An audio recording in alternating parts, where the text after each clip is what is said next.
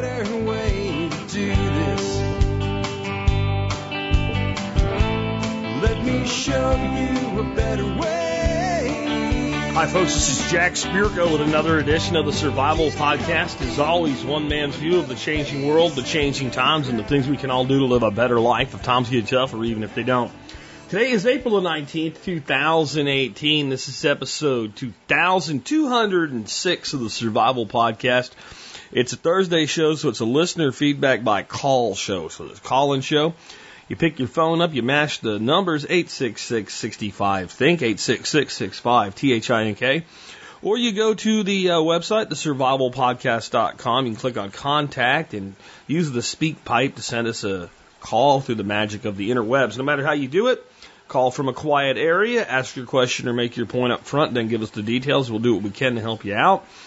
Course, this is a podcast, not a live show, so if you pick the phone up and call now while you're listening, there ain't gonna be nobody there. It's a, a voice message service that will send me your voice message as an email attachment, as a .wav attachment, or actually a .mp3 attachment, and uh, we'll get you on the air if we can. We don't get them all on the air, but we get an awful lot of them on the air, especially the ones that follow the procedure.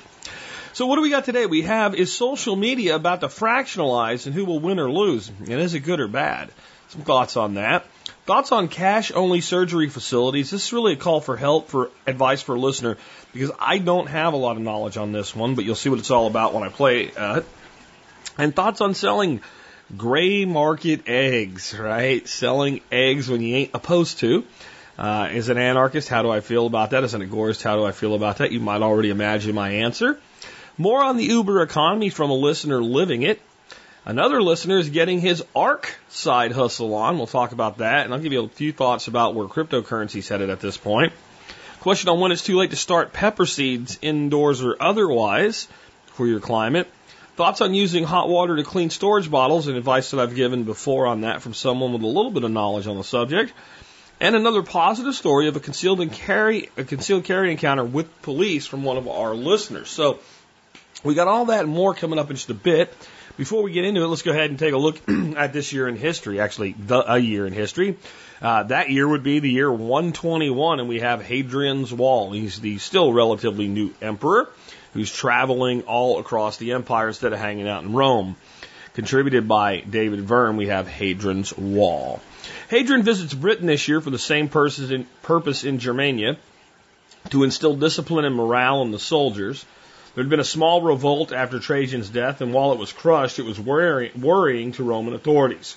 the most dangerous tribe was the Brigantes, a tribe that the Romans considered to be a sleeping menace. In order to weaken the potential revolt risk, Hadrian orders the construction of a stone wall that bisected Brigantes' territory and bisecting the island of Britain. The 73 mile wall that will come to be known as Hadrian's Wall had watchtowers at every mile and a fort every five miles, similar to the fortifications in Germania. The wall was not meant to defend against invasion. It served to force trade and movement through Roman checkpoints, allowing the Romans to monitor the Brigantes uh, and any other problematic tribes. Nothing like this had ever been built in Britain before, and the wall, which was whitewashed to an ivory color, also acted as a reminder of who ruled the land. My take by David Verne. Hadrian would have been surprised to learn that the thing the people would remember about him 2,000 years later was a wall in the most remote province of the empire. Hadrian funded building projects across the empire and made great contributions to Greek culture and philosophy. Even though he had many more important significant achievements, it will be Hadrian's Wall and the foundations that still exist today that will be his defining achievement. We have many achievements and significant events in the modern era, but Hadrian's Wall leaves me wondering what random achievement or event will be considered our era's defining moment 2,000 years from now? Indeed. I think maybe the reason things like a wall uh, get remembered as an achievement is because there's something to look and see. It's still there. I mean, that, that's, what, that's what this seems like to me. It's not like this wall probably had that significant of an impact on history itself, but it's there. And, you know, people looked at it long after Rome was gone from Britain and remembered what it was. So it stayed in people's minds. That's just my thoughts on that. And, you know, whatever lasts 2,000 years uh, and still is able to be seen and interpreted in some way uh, will probably be what people remember about us in 100 years, 1,000 years, 2,000, etc. if there's people still here, if we don't, you know, annihilate ourselves with our stupidity. I, I put a picture up on Facebook the other day and said, I have lost all hope for humanity. My wife got me a new pair of shoes. And when I took the tags off them, there was a warning label. And that warning label told you the proper way to ride a moving walk at an airport or an escalator. Yeah, really. Like shoes come with a warning label about what to do if you get on an escalator. And you just wonder, like, okay, so how long is this warning label going to get? Because I'm sure people fall down stairs or slip on floors, etc. So, are we going to warn people of every single thing that can go wrong with a pair of shoes? As if they can't figure out how to live their own life? Will somebody find one of those labels 2,000 years from now and look back and wonder how the hell they did manage to survive when we were their ancestors? Who knows? With that, let me remind you before we get into the show today that one of the ways you can help support us is to join the Member Support Brigade. To do that, just go to the survivalpodcast.com. Click on members to learn more. You get a bunch of great benefits. You help support the show. That's all I'll say about it today. So we can get into your questions for me on the Think line. Again, to call in for a show like this, 866-65-THINK, 866-65-T-H-I-N-K. Remember, next week is all rewinds. I'm going to be living free in Tennessee with Nicole Sauce. So, um, you, if you call in this coming week, you probably won't hear yourself till next week. I also need questions for the expert council. Before we take this first call, a couple little announcements. I put out a post today with a whole bunch of stuff. And I just want to kind of mention it on the air for you today to let you know what's going on. So number one, travel plans.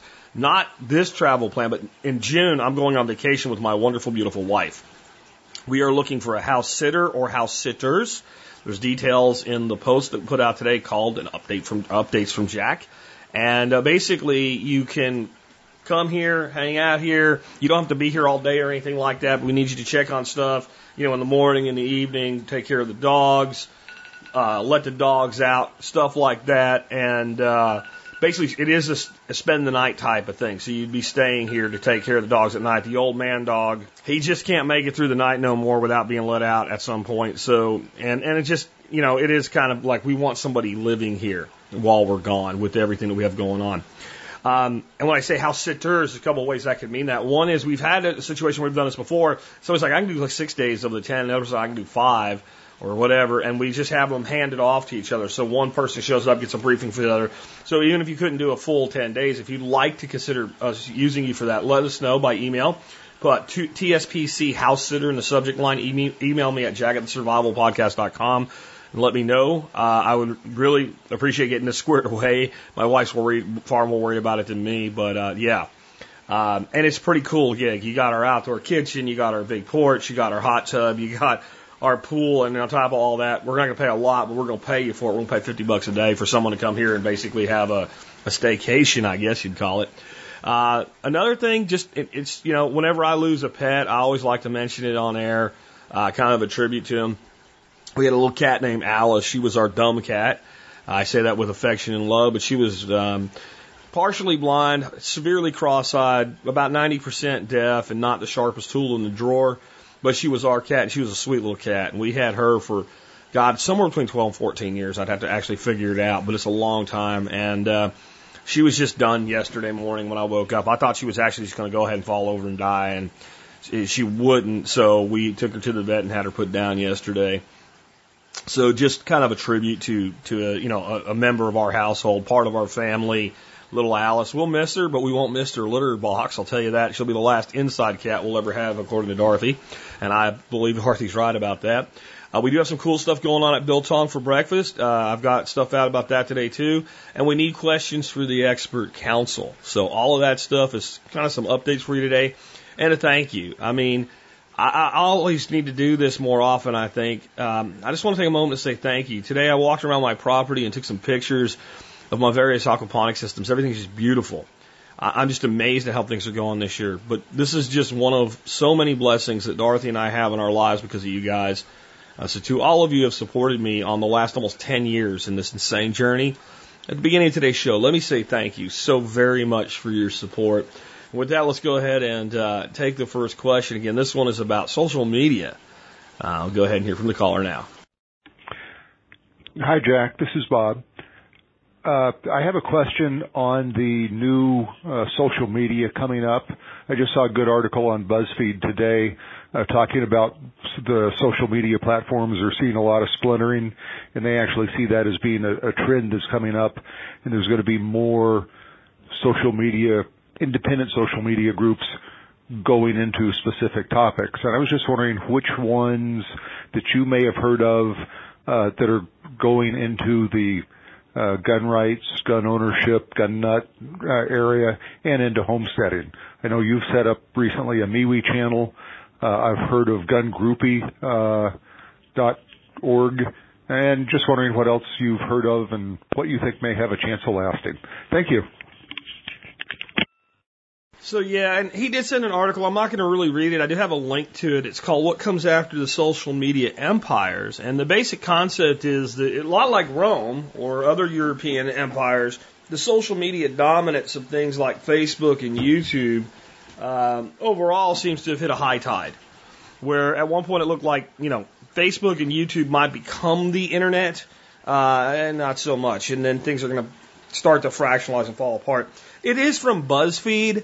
So you can tell it's very anti right wing, and they make a lot of, you know, snide remarks to me anyway about like the alt right, and really because of not, I don't care if they make snide comments about the alt right, honestly, but they lump the right in as the alt right. Like, of course, you're all of you people on social media that are alt right, crazy ass friggin' Nazis and stuff like that, and gun nuts and what have you. Um, and there's there, there is a couple things that particularly stood out to me though. Um, on one, they were talking about the kind of the alt right people, and they said, "Will they be?" They went to some other similar, like a, a, a Twitter clone, and uh, said, "Would would they be able to survive without having anybody to troll?" I, I don't know that they intended to make a good point, but they did, and and I'll come back to it with my overall thought about this fractionalization and change um, in things. The other thing they said is the big advantage that sites like uh, Facebook have is all your friends are already there. All your friends and family are already there. And with the exception of people that don't have an account at all, most people that are online at all have a Facebook account or an Instagram account. And that was the two they mentioned that you kind of already had that going. Plus, mainstream media gives them a lot of pump, and, and you know, even though they claim to be competitors with them, they're always using content from these these uh, networks and they're always talking about content from these networks. So that's that's a major advantage. That's a valid point. Uh, but then there was this interesting little snippet, like in almost three quarters of the way through the article, that just shows the ignorance, blatant ignorance. He said, and it's like in a little parentheses, it's like an aside. It says, uh, "Can I write this whole article without selling you on blockchain, which has no obvious connection to the decentralization, despite frequent linkage to the words? I can. That's because you're an idiot. That's because you're an idiot. So and, and that gets that actually is great though because it gets me into the crux of my opinion on this. I think these people that are setting up like you know Homestead Tube or Gun Tube or whatever, you know, God bless you, good luck, go for it. I, I, I hope you have the best of luck there. I, I really do, and I hope it works out. And you know, it is the internet, and it's as easy as changing a channel on a TV. If if the content I want to see is on GunTube today and YouTube tomorrow and DTube the next day, that's fine. That's fine. Where blockchain plays in this is things like DTube, which makes the content incapable of being taken down. Who are you going to send a takedown notice to? Really? Uh, and, and what are you going to do if they don't take it down? You're going to shut down their server? You can't do that because it's decentralized. And that also brings me to the crux of what's really the problem here. I don't think that people are leaving Facebook because there's too many liberals on Facebook. That's not why I think people want to leave Facebook. I think people want to leave Facebook because they feel like it's being run by liberals. And I don't even think that in of itself is the problem. They feel like liberals are pushing their agenda through the platform, censoring speech, deciding who and what can be seen, labeling you something you are not. Like I was labeled a a a, uh, a definite. It wasn't definite. It was another word they used, almost like extreme conservative in my political profile. Yeah, Jack Spirko, the anarchist, is extremely conservative. Why? Because that's how their algorithm works. I don't think people people want to be labeled by a communications platform. They don't want their data stolen. But what they really don't want is censorship. Even though I, I completely agree that the platform has the right to censor itself. If, if, if Facebook wants to just say, we are completely down in the wool liberal progressives and that's all we tolerate here, I think Facebook has every right to do that. I don't think it'll work well for them. If YouTube, Google wants to say no gun videos whatsoever on the YouTube platform, I think they have every right to do that. I dared them to do it a couple weeks ago, didn't I? They won't because they're cowards, because they're afraid of this very thing. Nobody cares when they put up a gun video that somebody comes by and says, I don't like guns. Because you have the ability to either engage with that person or block them from your channel. It's not that the other side's there too arguing with people. People like to argue. People like to debate. We learn things about each other from it. I certainly learn things from it. People like say you don't win a debate on Facebook. Well, first of all, I have. I've had people completely change their mind by laying out a logical case and, and setting them in the right direction. Now, generally, this is not the extreme liberal or the extreme conservative, but even in some cases of that. But more importantly for me, I learned what people really think. Because I've learned that people think completely idiotic on some of this stuff. And like, then it challenges me. Is it really idiotic or I just think it's idiotic? So I look into it and go, no, that's idiotic. But then I know what I'm dealing with with people. That doesn't bother me. And if I don't like that person, block. Done. It's the control. It's the control. And this is why I think that it's not going to be like a gun tube or a Homesteaderville video channel or whatever um, that's going to win out. It's going to be a platform. This is why I like MeWe. It's going to be a platform where the guy says, hey, this is what I do. This is what I think. I don't care what you do or think. It's your business. Talk to whoever you want to, however you want to do it. It's, it, it, the platform should be as neutral as a phone. If I don't want to talk to you, I don't take your phone call. Jack, this is Dustin. If I do want to wanted talk to to thank you, I take your phone call. if you want to talk to me, you call me and I answer. Coin community we disagree, bounty programs. AT&T listened says, to hey, you guys can't talk about uh, caller Jack's new rifle. and You guys can't talk about the fact that the president sucks or the president's good. Unfortunately, I'm The just phone in is the pre-K level of of learning how to program, but I now, do know again, how to I write. think these platforms have a right because it's currently not exactly writing the same. some of the I'm not talking about what they should or should uh, not be able to do. for I'm talking about what people want on both sides, by side the way. hustle Because if you're have cer- been censoring uh, conservatives, and enough of them leave, it's only a matter of time you start censoring liberals or that aren't so. enough that has or been uh, a very nice little little side gig, and also And I think what people want to do is be able to speak their So I'm mind, just adding communicate what they're doing, wallet, and engage with people that want to engage with them. which is in turn earning me more money And that so I uh, think that is the, the, there. platforms so as like to this thank you again, fractionalization and have a great happens that really win.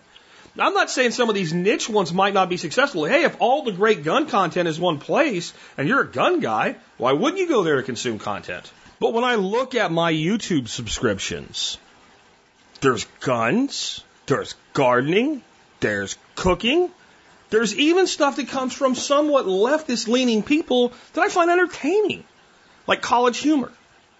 Uh, or and there's like some very centrist stuff like J.P. Sears that does all the crazy videos. You know, what, if- what if what if ve- what if meat eaters were like vegans and stuff like that? How to be a social warrior? I I I, I know J.P. and I don't agree 100. percent I don't care. I find it entertaining. Adam ruins everything is another example of a channel where I'm, I'm sure the guy's politics and mine are diametrically opposed, but where he's right, he's right, and I like the interesting points that he makes when he's right. So I don't want to wall myself off on AnarchoTube where everybody completely agrees with me. First of all, I believe that part of my job in what I do and how I communicate is to educate people and convince them of at least considering alternative views. Okay? Not necessarily accepting them, but considering them and understanding the people on the other side are real decent people. They're not all scum like you've been led to believe by the TV and your political party. And everybody has a reason for why they believe what they believe. Sometimes that reason is ignorance. Most of the people in the anti-gun world, the reason they believe what they believe, notice I didn't say stupidity, it's ignorance. You know the difference between ignorance and stupidity? You can cure ignorance. You can't fix stupid in the words of Ron White. So I think the future of social media is going to be places where people can do what social media was in the beginning and what made it successful. When Twitter started, you could do damn near anything on Twitter and no one did shit. When Facebook started, you could you could control your data. It wasn't all decimated out to other people. Disseminated, I'm sorry, decimated, right? It wasn't all disseminated out to other people. And you could say pretty much and do anything you wanted. And I think that the, the, that did lead to a point where certain thresholds started being crossed, like, hey, here's a guy murdering somebody on live feed on Facebook. And I think what some of these new social platforms are saying is as long as it's legal, and I think some of them are saying as long as there's no victim. And great. And I think that like for that to really work, then this is where the ignorance of BuzzFeed, which is not difficult to define at all or find, um, comes out. The way you get there is you do it with a blockchain technology. It doesn't have to have anything to do with a cryptocurrency, which makes it where you can't shut it down because it's decentralized. So when I put up content and the government decides, we don't want him to be able to say that anymore. Tough shit. Take it down. Well, we can't. Tough shit. Or the Chinese government says, we don't want our people to be able to hear that or see that. Tough shit.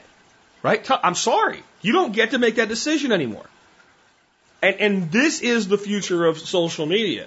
And it will be social platforms like MeWe, but I think it will also be other platforms that are completely independent, decentralized, and autonomous, and allow people to basically not isolate themselves, but run with their tribe and interact with other tribes on the edges, to, to, to move more like a swarm, to be more like a virtual nation. And in fact, I think that's the eventual place this goes. Who gets to win? I have no idea. But I think it's going to be far less the gun channel or the gun network, but a gun tribe on a universal platform. Because just because you're not a gun person doesn't mean I don't have anything to say to you that's positive. Because maybe you're really great at growing food. And if we can get past the fact that we disagree about this thing, we can share what we have in common. And honestly, if you hate guns, but you have no desire to take my gun away from me, I don't give a shit that you hate guns. I'm totally okay with that. That's fine. You know, I don't like Brussels sprouts. I hate Brussels. I think they suck. And you can tell me all your favorite ways to cook them. I don't like them. And here's what I'm going to say. I have no desire to prevent you from eating Brussels sprouts. So my dislike of Brussels sprouts should have no bearing on, on our relationship whatsoever. And if, if you don't like steak, I think that's crazy talk, but that's okay. There's more steak for me. Hopefully you don't like bacon either. We can have dinner all the time now. You see what I'm saying? And I think that's where we're really headed for a future. I think it's less a fractionalization and less of a, of a breakup and more of an evolution. What made this media successful was the fact that anybody could say anything to anyone and people chose who to and not to interact with. And when the power hand decided to start altering that and how that equation worked out, how people were compensated, etc., then it's like, you know what, screw you. And this article's like even surprised that like people were able to turn up a platform that was really awesome in just a couple days. Well, no shit. It's not hard to do now, is it? It's code. It can be copied. It can be manipulated. It's easy. There's you can buy software for, for 50 bucks that turns a WordPress site into a mini Facebook in 10 seconds. In fact, one of them's free. It's called Buddy Press. You install it, boom. There's all kinds of peripheral things you can put onto it. Anything you want to do, you can make it do. But will anybody show up?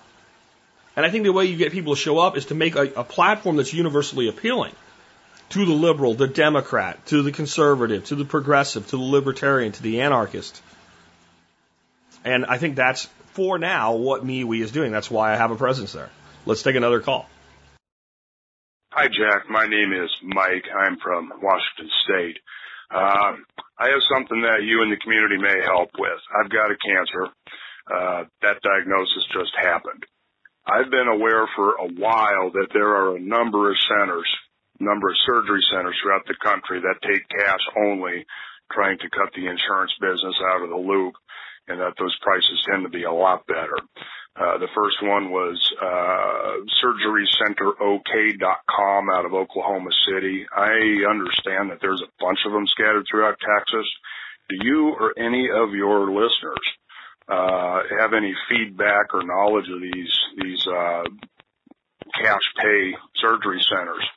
Um, you know, feedback on how effective they are and do they do what they say. I'm assuming they do. They've been around 10 years now. Anyhow, uh, I appreciate your listening and, uh, we'll keep doing the same for you. You take care. Bye.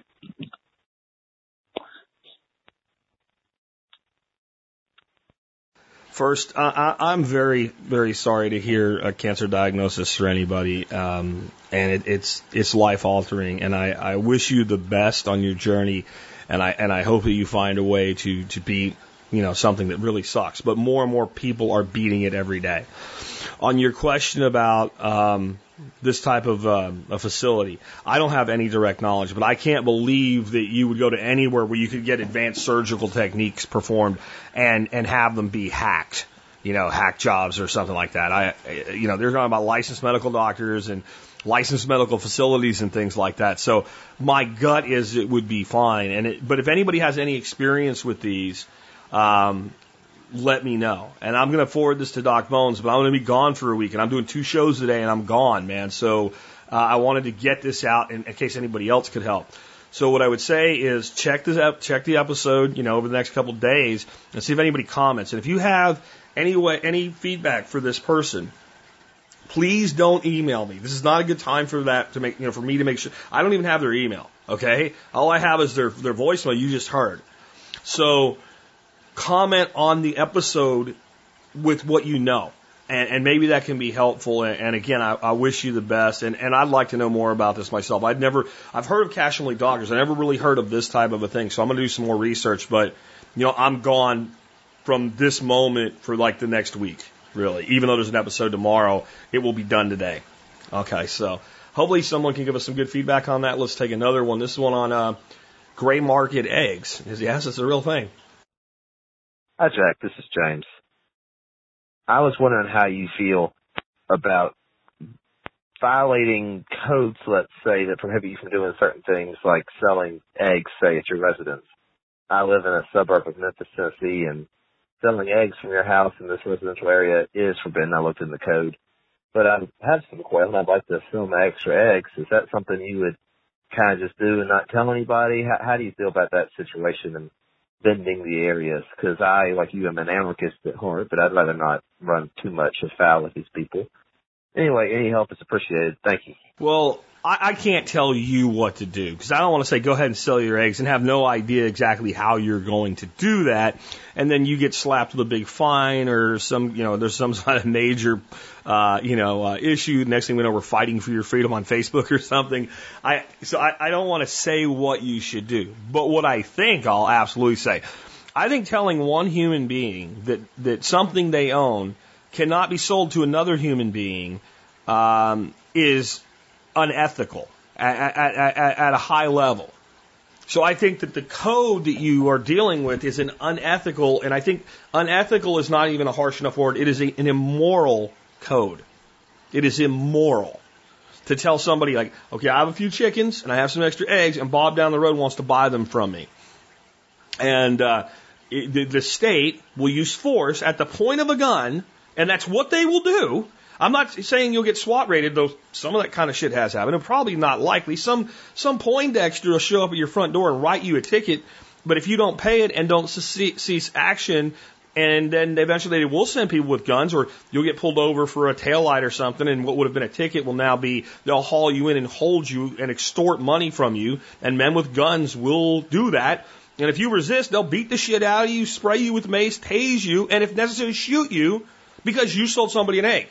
And people always say that's like hyperbole and going, it's not really the way it works. It is the way that it works. It is the way that it works. Any law in our country, if it is willfully defied long enough, will result in somebody pointing a gun in your face. So before we make a law or a code or a restriction, we should say to ourselves, is this something that's important enough, even if we believe in the state, even if we believe we need this, even if we believe in my social contract in my roads and my schools, right? Even if we believe in that, that person should ask the question, would I personally be willing to point a gun at someone to make them comply with this? Because if you would not, you should not support it. Because just like if I hire a hitman to shoot you in the head, I'm just as guilty of your murder as he is. If you are willing to support a measure that someone will put a gun at somebody's face and legally force compliance in something that you support, you are as responsible for that as they are. You are. If you'll support it. If you don't support it, then you're not. Because it's out of your control. if that makes sense. Now, so with that being said, what would I do? I would sell my damn eggs to whoever I wanted, but I would also not be a dumbass about it.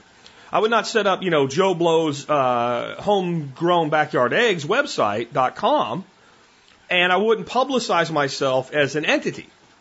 I would talk to friends and family and friends of friends and say, hey, this is what I have, this is how much they are, and I would do business like that. Because here's the thing there is no world in which I see, at least at this time, where you and a buddy are standing there and you hand a guy a carton of eggs and he hands you five bucks or whatever it is, and a SWAT team comes roping through a window or anything like that. What they will do is they will respond to complaints. So if you have blue hairs and nosy people and stuff like that, and you're obvious about what you're doing, then, you know, then you can have a problem. The other thing though is, if it looks like, like, I don't know how many eggs you're talking about either here, like how many birds you have or what have you, but, um, if it looks like like every day there's 20 or 30 cars pulling up in your driveway for five minutes and leaving, you might attract law enforcement on suspicion you're dealing drugs. And even though you're not, that's just not something you want. Because that's, that's the kind of place that ends up getting, you know, popped in the drug world. And it's never the seedy crack house that everybody knows where it is. It's the blue collar, white collar areas, you know, in the nice suburbs where people are doing business with dope that way that they get caught. Again, I don't think those people should go to jail either, honestly. Consensual transaction between two consenting adults, there's no, no, no victim. But it does, again, what is versus what I want, and we always have to be pragmatic. But if it was me, and I had a couple dozen chickens or something like that, and I had a surplus of, you know, 10 dozen eggs a week that I could sell and cover all my feed costs or something like that, and I could find people that wanted to buy them, I'd sell them. Who the hell's going to say anything? yeah, because this is gray market. This is not black market. There's a difference. Here's the black market difference. The substance itself is illegal. That's a black market. So if I sell you meth, and you're driving down the road, you get pulled over by a cop, and you're methed up. Yeah, yeah, yeah, yeah. And the cop deals with you and goes, "Hey, are you on meth?" And you go, "No, no, man, no, no." Right, okay, yeah, you are. Let's get out of the car and, and, and checks you and finds a package of meth that you just bought from me. What's he going to say? Where'd you get it? I don't remember, man. I don't. And hey, you know, this is enough that you could go for intent to distribute. Was this all for personal use? Yes, for personal use, man. Yeah. I use a lot of them. I really do. Okay, yeah. Okay, well, if the only way I'm going to believe you is if I know where you got this. Because dealers don't rat other dealers out, but you're just a user, so who's this guy? You right? And all of a sudden, it could come back to you. See, that's the and black market things tend to create violence around them. All of not all the violence, but much of the violence in the drug market is due to the fact that it's an illegal black market. So you sell uh, you sell some eggs to uh, Jake. Jake's got two dozen eggs. He's cruising down the road. He does a California stop, right? Rolls through a stop sign. Woo! Cop pulls him over. He's got eggs. Where are you coming from? What if he tells him the complete truth? Oh, I'm a buddy's house. Okay. What were you doing there? Oh, he sells eggs, so I bought some eggs off him. Okay. Did you know you rolled through that stop sign? No, I did not. Okay, and you're gonna have a you're not gonna have a talk about the, he doesn't give a shit. You don't have time to care about that, right? So gray market stuff doesn't create a problem because it's there. It creates a, creates a problem because of how it's delivered. Because the substance itself is legal. No one really gives a shit that you have some eggs, except the Poindexters and the blue hairs and the code people. So you have to, so if you're going to do any kind of a gray market, you have to be smart about it. This is actually a major agorist principle. The agorist activism is as many people doing shit like this as possible. I encourage this behavior, but I'm not going to tell you to do it. There's a difference between encouraging something and saying you should.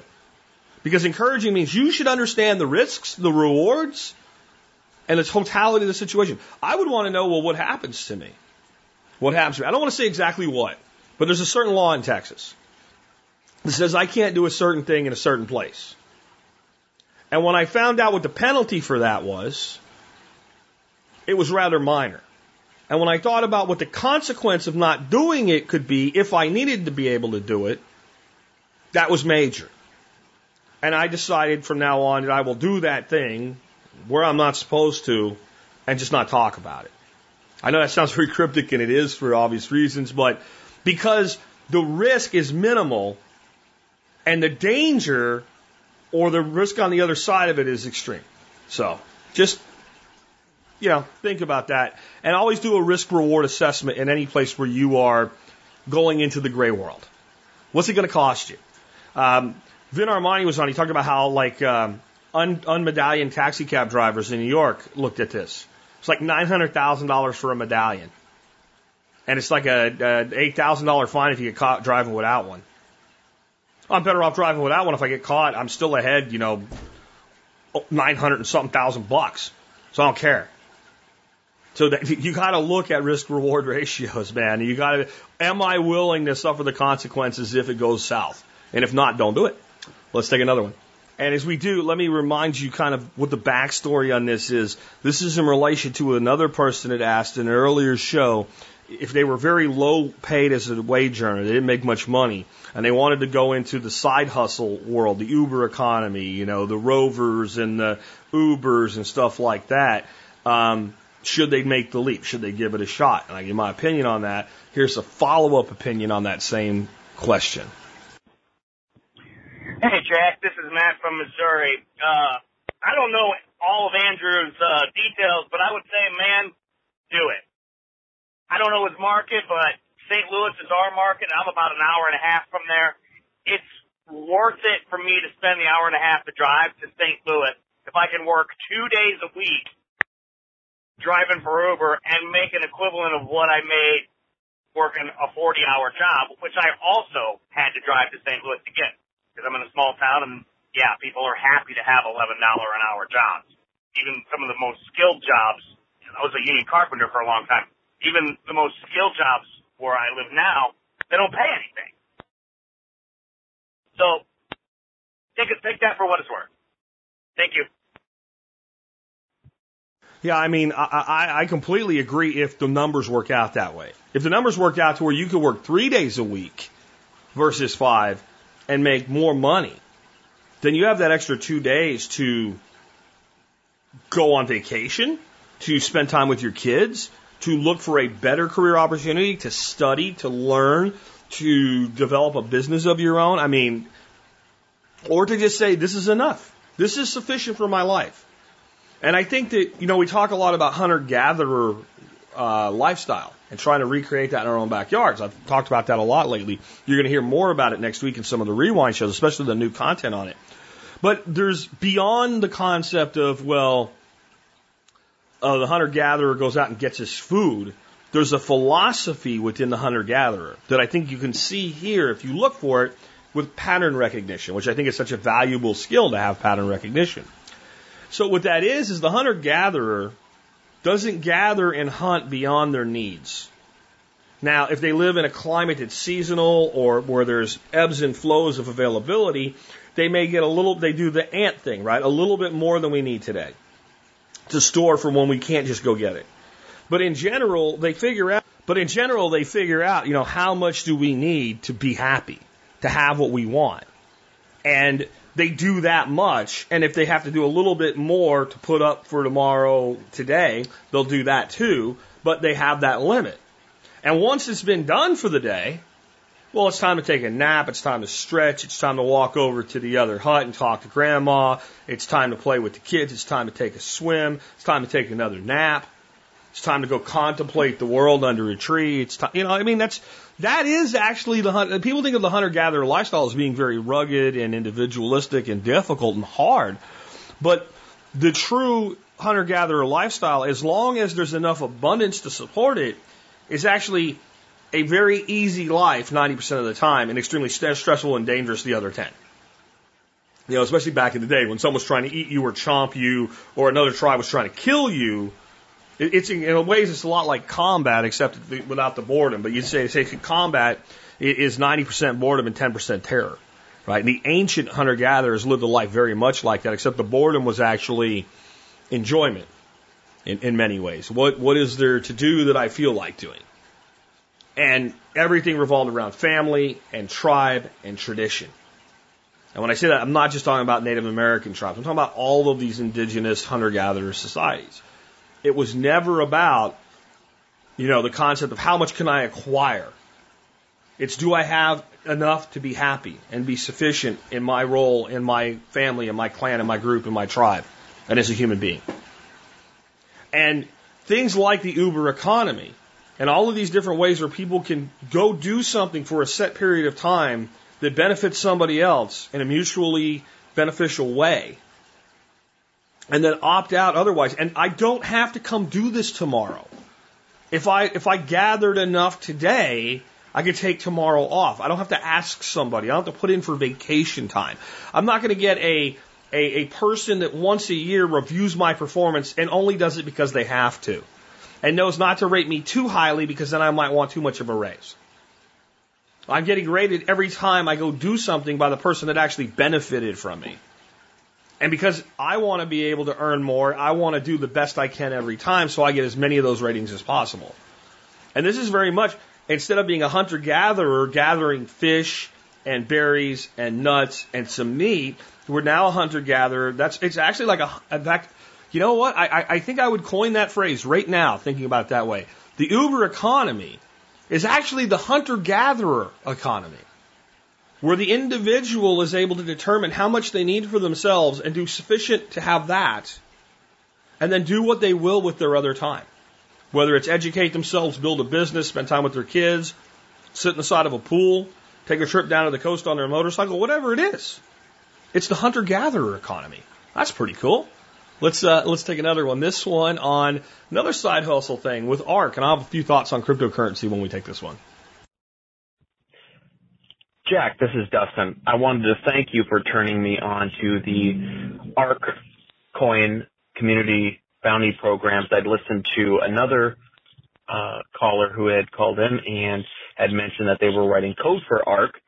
Unfortunately, I'm just in the pre-K level of learning how to program, but I do know how to write, and I am currently writing some of the articles and uh, development manuals for the ARK community as a side hustle and have been earning um, ARK $150 or so per per article or so.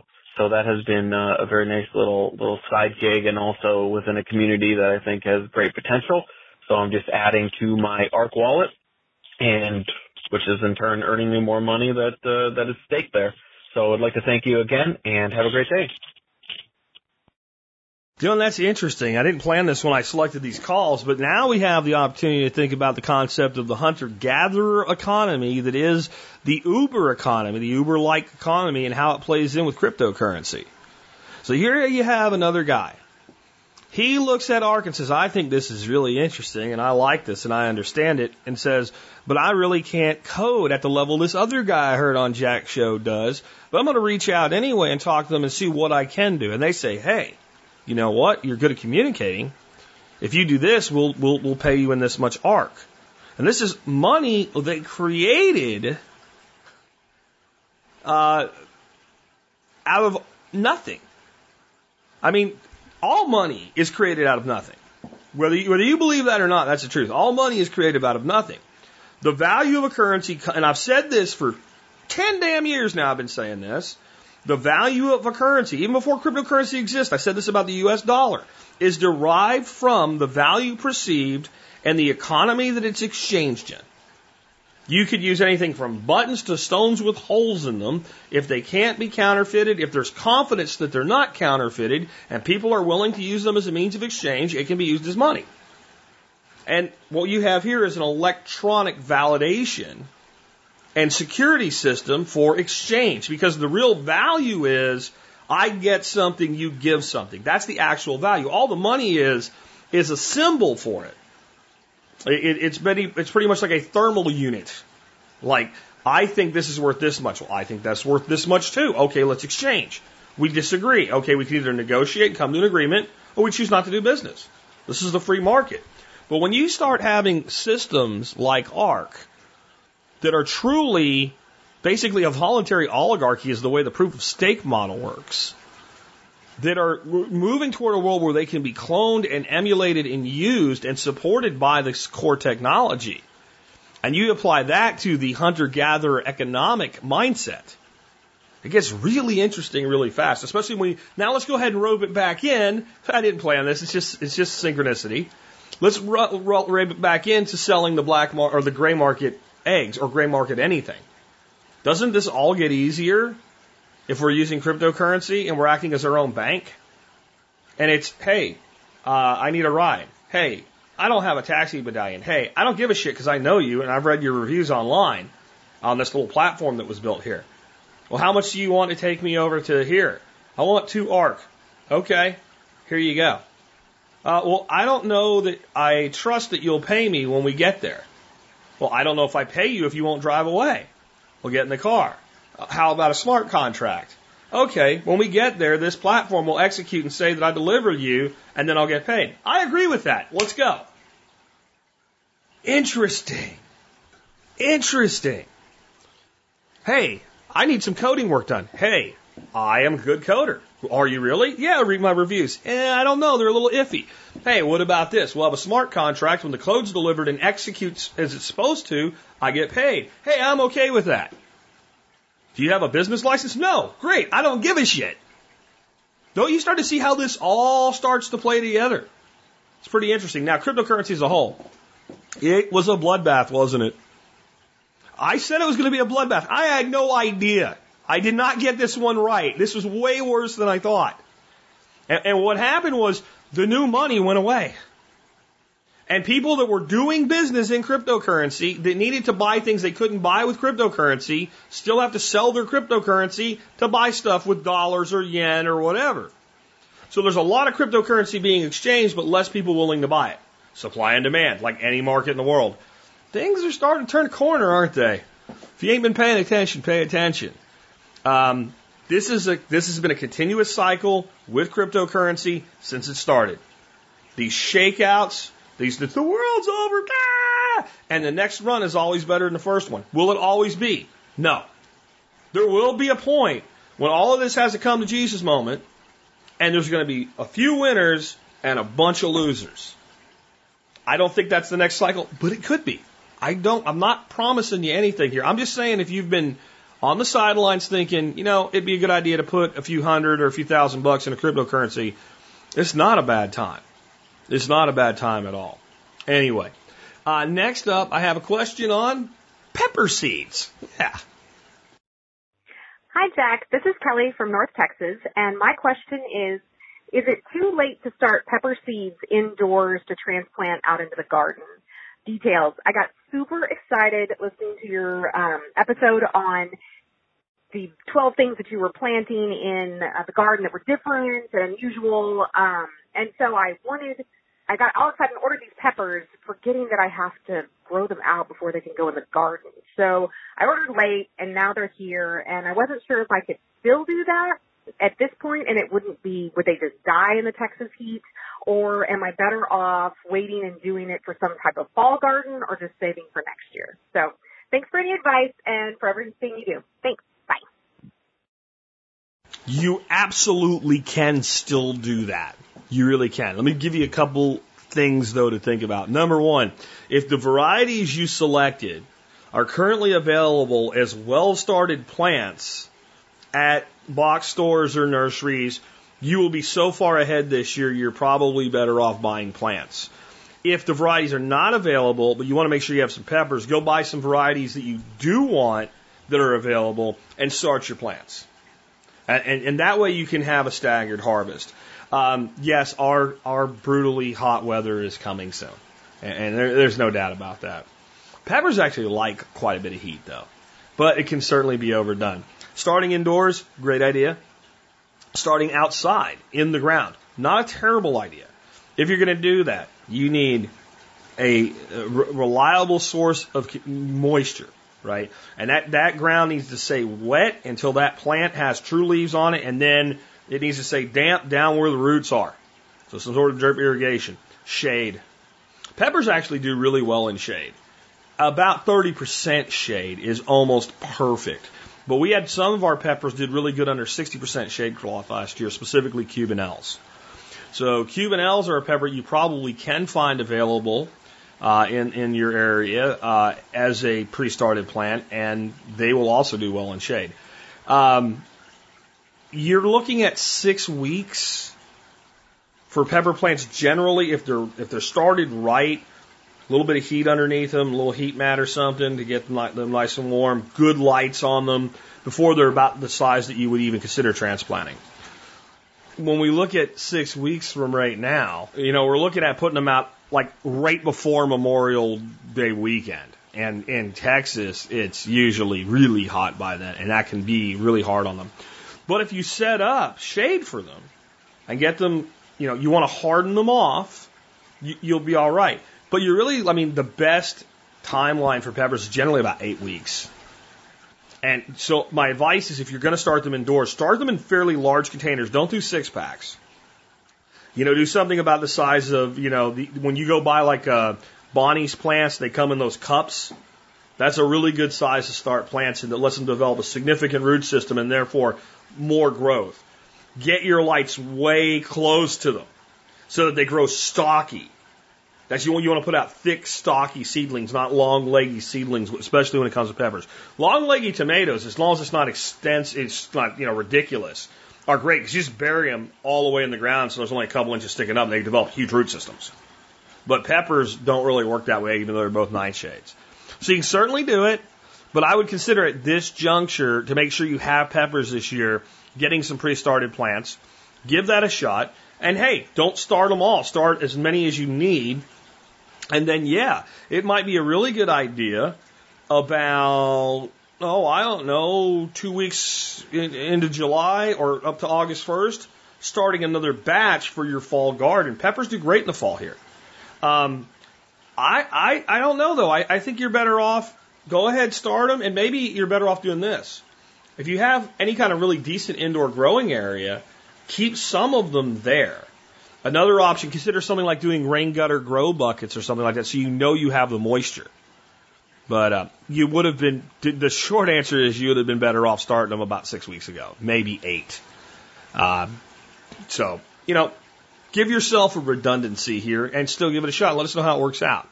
Uh, next up, I have uh, a call on uh, on my method of heat sanitization of, uh, of bottles for various reasons.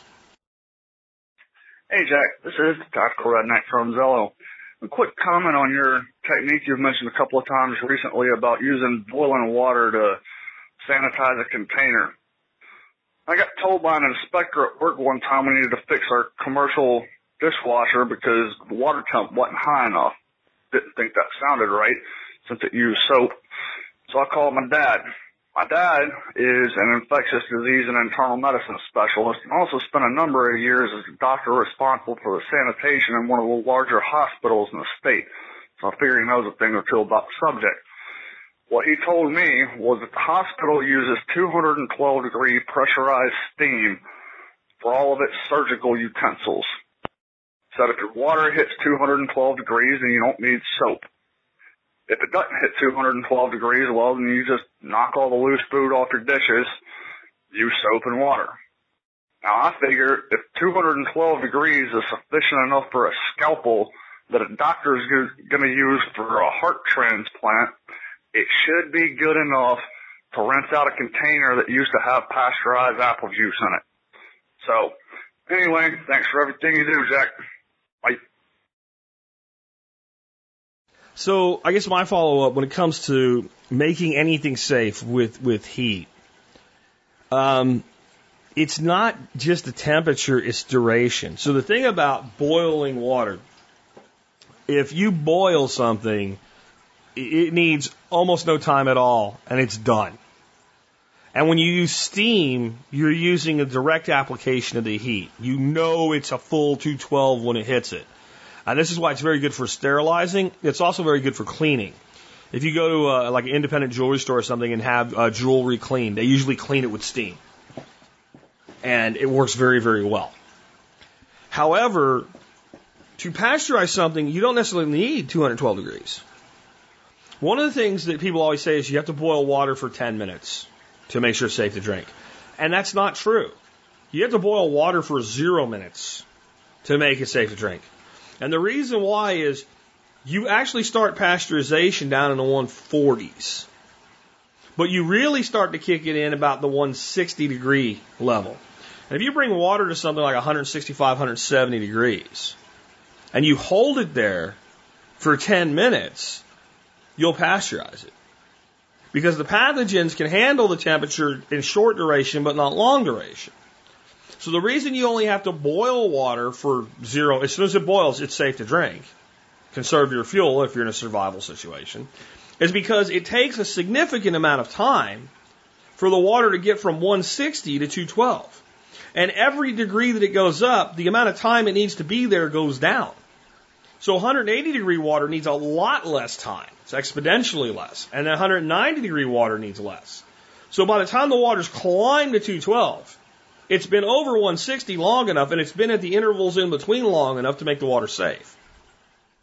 Now this goes back to what, what he's talking about though was my advice on storing your water in things like soda bottles, Pepsi bottles, apple juice bottles, and doing it safely.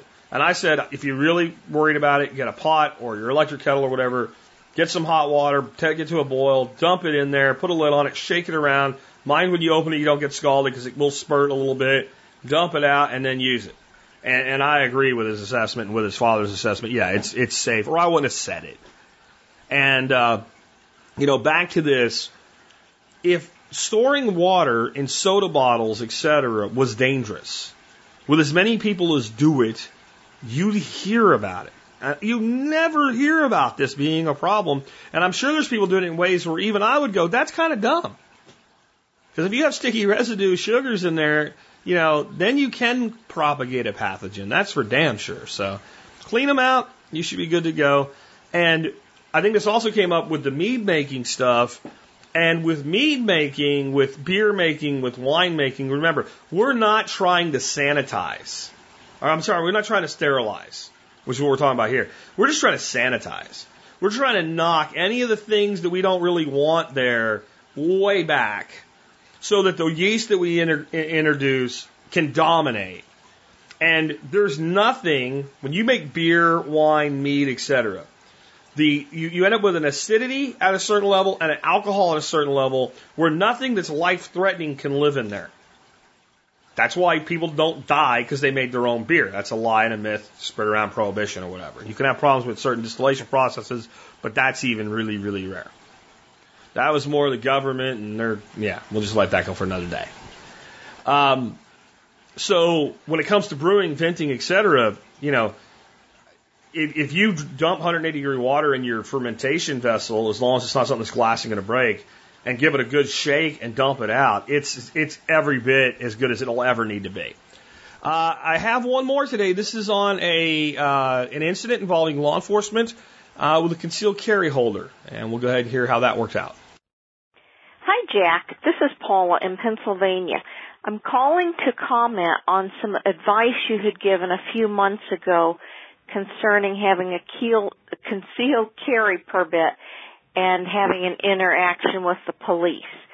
Last week, I was rear-ended, so I was pulled off to the side of the road, and the police showed up, and I did exactly what you said. I handed my identification information cards, including my concealed carry permit, and I told the officer, I have a concealed carry permit, I have a handgun in my handbag. He looked at me, smiled, and said, terrific. You made my day. He handed me back my concealed carry card and said, just don't touch your handbag during our interaction. I did not, and everything was terrific, and I felt good that the air had been cleared, that nothing could be misconstrued or mistaken. So I think your advice was great. Bye bye. I, I think that that is a textbook way to handle this situation, especially in your state where you have a duty to notify. And, um, you know, I think that's the result in general that you'll get. I think some people might take exception to, well, don't touch your handbag. Well, you know, I, I would prefer that if I'm talking to an officer on the side of the road for whatever reason, he not sit there and thumb his freaking his Glock, right? Rest his hand on his Glock, even if he doesn't mean anything by it. And it's just easier that way. It's just safer that way. And I mean, that's a good advice anyway, because, okay, I've, I've notified you and you're chill and you're digging through your handbag because of something I asked for with no concern because I'm okay with it as a cop. My partner comes up and sees over your shoulder. There's a potential for problems there? a would be good Samaritan, not maybe in this scenario, but some other scenario, right? So it's just better that we just leave things where they are. And, and as I said when I took this before, 99% of the time, an officer is going to tell you to leave the gun where it is. They're not going to ask you to disarm. In fact, I have a bit of an, I will always offer if necessary, and I will usually comply. But I have a bit of an issue with that because this is my property, right? And unless you're arresting me, unless I'm suspected of some violent crime or something like that, you're asking me to relinquish my property to you. So my threshold for that is generally common sense, but it's also one of those things like I will not always do everything a cop asks me to do, especially if I know what they're asking me to do is is wrong. And if they, but if they then threaten me, like I'm going to arrest you or, you know, don't make me put you on the ground or whatever, then I'll comply and then I'll file a complaint. And I'll make sure that they verbalize, hey, you're, you're making me do this, even though I don't think I, okay, fine, then, then we can do that. Uh, I will be filing a complaint. I'd like to speak to your supervisor during this interaction. And, and that's not being a smartass. And see, by not being a smartass here, like, well, you know, like if he said, well, don't put your hands in your handbag, and you were like, why not? That, that would, like, whatever, everything was going great, and you could, you could side rail that really, really fast. But again, I'm back to most law enforcement officers are decent, good men and women that are out there trying to do a tough job that is underappreciated by a lot of people. And especially people in the liberty movement, the anarcho movement, the agorist movement, we act as though we never we, we were we, we, we were we were expelled from a birth cavity with a giant A on our chest. And we knew all the things that we know now, and had all the perspective that we knew now the day we were born. And, we all realized had we not changed our perspective, we could very well be doing that job, and we would do it, be doing it to the best of our ability. So, you know, when you're dealing with law enforcement, you know, be smart about it. Don't volunteer information when you don't when there's no need for it. You know, if you if you if you start getting a line of question like where do you come from, what are you doing, et cetera. I mean, there's a point where you say, listen, I I don't do that. You know, but if if if, if I'm walking down the road and I see some guy running down the road carrying some chick's purse, and a cop goes out, did you see anybody? Yeah, he went that way, right? So that's the kind of my litmus test for information as well. I want to see your license registration. You know, well, am I walking down the street and ask for my license? Well, that there's no. You pulled me over because my tail light was out. You asked for that standard procedure. Here you go. Pretty simple. And a state with a duty to notify. Here's my permit. Here's where my weapon is. What would you like me to do for you? Because again, it's an immediate de-escalation of concern. Let's say that cop pulls you over. You're a big burly guy with a beard like me. You've got, you know, your your your decals on your truck, and you just look at this guy and he says, This guy, this guy owns a gun. He might not be a prop, but I know this guy owns a gun. I can tell. And you pull up, my, hey, how you doing, officer? I'm sorry that you had to pull me over, or whatever blah, blah, blah. Here's my license. Here's my, my carry permit. I do want you to know I'm armed. This is where my weapon is. Keep my hands up here where you can see them. What would you like me to do for you? You think he's thinking this guy wants to shoot me at that point? Nobody that wants to shoot you does that, do they? Right? So, any encounter I've ever had similar to that has always been just leave it where it is, keep your hands where I can until we're done with this.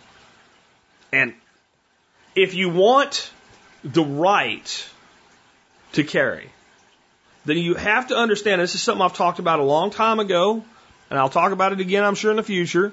But rights come with responsibilities. Rights are not absent responsibilities. Now, what people will say is, well, rights come without restriction. That's true, but it don't come without without responsibility. And what I mean by that is I believe that the Second Amendment is clear, shall not be infringed. Not shall be infringed a little bit. You may infringe upon certain classifications. You may infringe. No, it's shall not be infringed. That's an absolute, clear, legal use of language. There is no, there is no contract anywhere other than the, than the, the Bill of Rights where the term shall not be infringed would ever be questioned ever in a court of law. It is only because it's been politicized. However, that does not mean that because there, I know they put restrictions there that shouldn't be there. We agree. And that's the world we live in. And we have to figure out how we deal with that. But let's say that the Second Amendment was upheld as pure and true and clear legal, legal language that it is. And we said anybody, anywhere that's an adult under U.S. law can own any damn gun they want. Period. The end. Done. The way most of us would prefer. Okay. That doesn't mean I have no responsibility as an owner of that firearm, do I? If if someone wants to buy the gun for me, and I say, well, what do you need a gun for? And you go, I'm going to go murder my dad with it. Don't I have a responsibility not to let that person come into possession at least of my weapon? If I have my gun in my house that's locked, but it's not locked up with trigger guards and shit like that, it's just upstairs in one of my rooms, and somebody breaks in my house, violates my property, and steals it from me, I do not feel I'm responsible for what they do with my gun. If I take my gun, load it, and I live in a suburban neighborhood with a sidewalk where kids play, to make the extreme example so that you understand what I'm saying, and lay that gun there on the ground, and some kid picks it up and shoots himself with it because they don't understand what it is, I bear a tremendous responsibility for that, do I not? Where does this come back to interactions with law enforcement with concealed carry? If, if you assert your right to carry, then you assert that right with the responsibilities commensurate with it. And that means that when you're carrying your gun, you don't run, walk around twirling it loaded like a, like a cowboy on TV, for one example. But another responsibility you accept is that there are men out there, whether you think they should be or not, with uniforms and certain privileges under the law as enforcement officers thereof. And you are thereby assuming the responsibility of interaction under the law with them as a carrier of that weapon. Right? Responsibilities. And every right you have comes with responsibilities. I believe unassailantly in the right of free speech. And if you want to tell somebody you think they're ugly as shit, you should be able to do so. If that happens to piss them off and you get punched in the face, maybe you shouldn't have done that. Now they're the ones that violated the NAP because you didn't really hurt them. But I'm not saying that they're not responsible for hitting you, but I'm saying you do bear some responsibility for getting hit because you chose to use your free speech in a way that wasn't very smart. But as another example, if somebody was right at the edge of a cliff and there's no danger other than them falling off that cliff, and you go, "Hey, look out!" and they fall off the cliff, don't you bear? That's not free speech. That's an abdication of responsibility.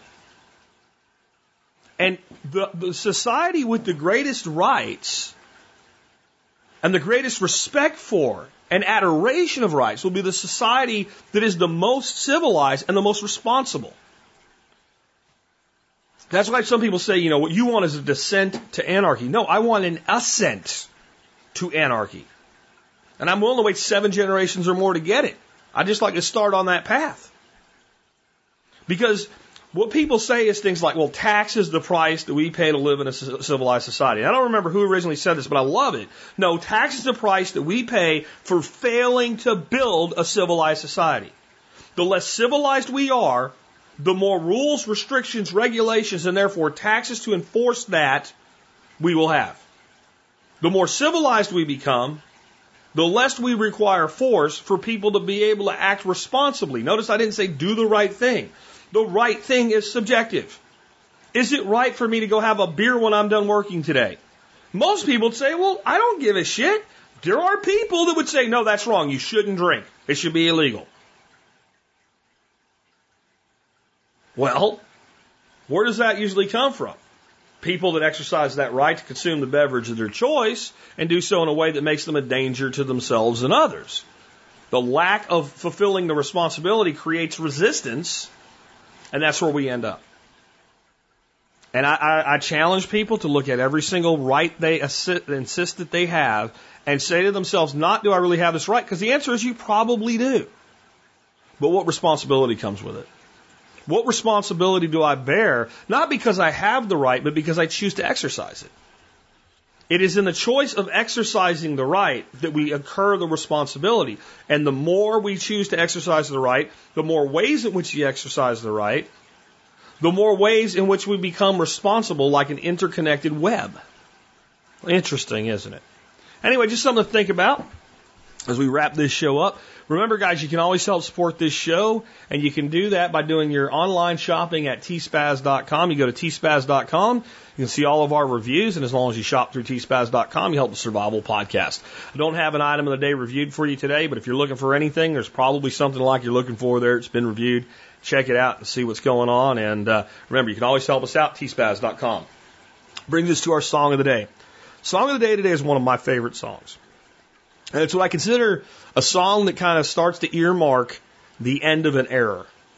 And that era is the 1980s glam rock era. And you're like, oh man, no, trust me, you'll probably like this song. I, I've not met many people that don't like this song. And, um, and, and what I mean by the end of it, this song actually came out in 1990. And there were, there was some music that continued in this vein of things.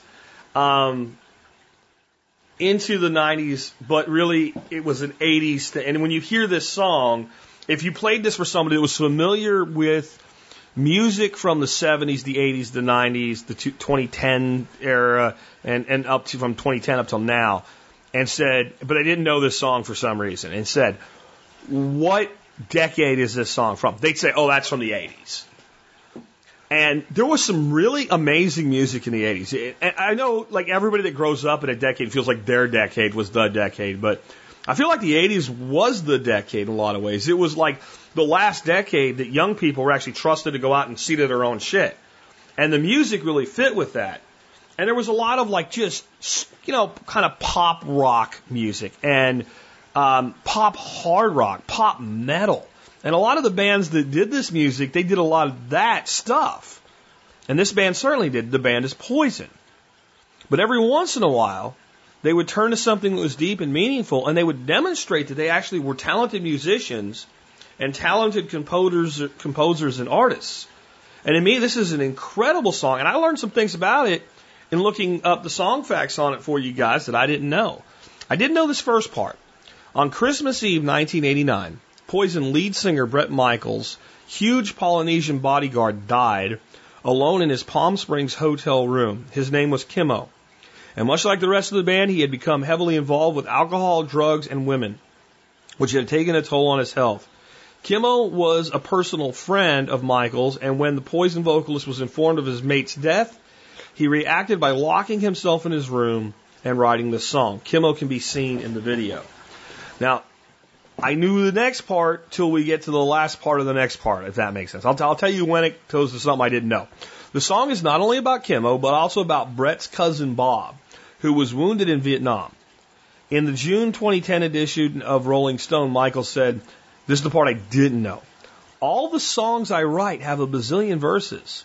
Something to Believe in is one of the only songs to get played on the radio that's over six minutes long. There's an acoustic version somewhere that's 28 minutes long. I didn't know there were more verses to this. In 2003, Poison recorded an acoustic version with new lyrics. It was included in their Best of Ballads and Blues album. I might have to get that. I didn't. I'll have to check it out at least on on Apple Apple Radio or something like that. I did not know there was more verses to this song. Um, but definitely, you know, you. It, it, my best friend died a lonely man in a Palm Springs hotel room, and that's Kimo. And you know, it's it, it's pretty obvious who that's about. I you know I didn't know that his brother's Bob or his cousin's name was Bob, but I did know it was a family member that was the Vietnam vet. And, and the lines there, I mean, 22 years of mental tears cries a suicidal Vietnam vet who fought a losing war on a foreign shore to find his country didn't want him back. Their bullets took his best friends in Saigon. Our lawyers took his wife, his kids. No regrets in a time I don't remember, in a war he can't forget. He f- cried, Forgive me for what I've done there, because I never meant the things I did. That song is about his brother, but it's about tens of thousands of other men that feel the same way. They got the same thing from life. In return for their service, their lawyers took their kids from them, and their country didn't want them back. I mean, we went from a pretty bad time in the 70s to a pretty good time in the 80s. And uh, we just didn't want to think about it. No one wants to think about losing. And whether we want to admit it or not, and people say, well, we won the battles. We didn't. No, we lost. The objective was to maintain a free and independent South Vietnam. We lost. Period. And in, in everybody's heart, they really knew that, and they just turned their backs. And then in the 80s, we made movies about what great heroes they were, but we still ignored the men themselves. I've always uh, really liked the intro to this song, too, though, where he's talking about the preacher going, you know, steals the money from his hand, tells him to believe in Jesus. And, and, you know, there's a lot of different televangelists have been seen as this. And there's one particular one in the video, but I think it's universal that people can pretend to be something that they're not. That they're not. And use it to their own personal gain. And then what I've always found interesting though, because I think it's very great composition, but is the closing verse. I drive by the homeless sleeping on a cold dark street, like bodies in an open grave, underneath the broken old neon sign that used to read Jesus saves. A mile away live the rich folks, and I see how they're living it up, while the poorly eat from hand to mouth, the rich, rich drink from a golden cup. And it just makes me wonder why so many lose and so few win. And give me something to believe in. True words, but penned by a man who at this point had hit it big. This multi, multi, multi millionaire at this point. He is the rich folks. I wondered if he saw conflict there. And as I've matured and I look at that, I actually see it as a little bit higher level of philosophy. None of us can fix the problem all of those poor folks living there have. And it makes me wonder why so many lose and so few win. And I wonder if more people could win if we did things a little bit differently. Not necessarily take from those that won to give to those that lost, but couldn't we do better? Couldn't we do better at teaching people how to win? Or not taking from them so that they become those who have lost. Because there's a lot of people out there on the streets who used to have normal lives, great lives. Sometimes a system just destroys people. Not all of them, but some. And people always say, well, those people made poor decisions in their life. Tell me a man who's done anything meaningful who hasn't made poor decisions in his life. God knows I have. I've been lucky enough in some instances for them not to cost me too much, and smart enough in some instances to fix them. But I won't look down at the others who were not so lucky, or maybe just couldn't figure out how to deal with the problem they created themselves in the right way and ended up in a spiral. This song makes me think about all of those things and more. I think it's one of the most powerful songs ever written, and I do kind of see it as a bookend to this whole era of rock from the 1980s. Hope you enjoy it. With that, this has been Jack Spirko with another edition of the Survival Podcast, helping you figure out how to live that better life if times get tough or even if they don't.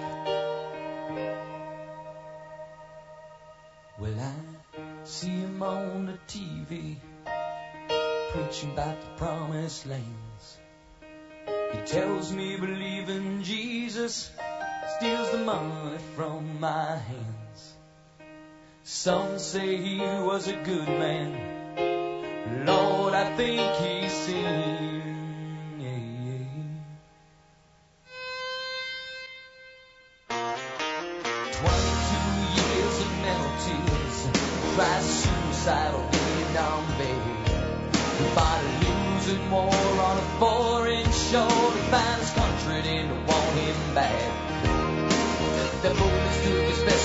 Saigon. Our Lord he took his wife, his kids, no regrets.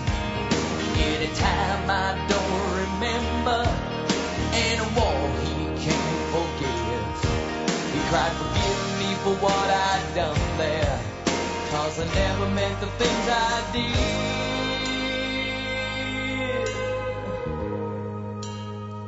And give me something to believe. That there's a Lord above.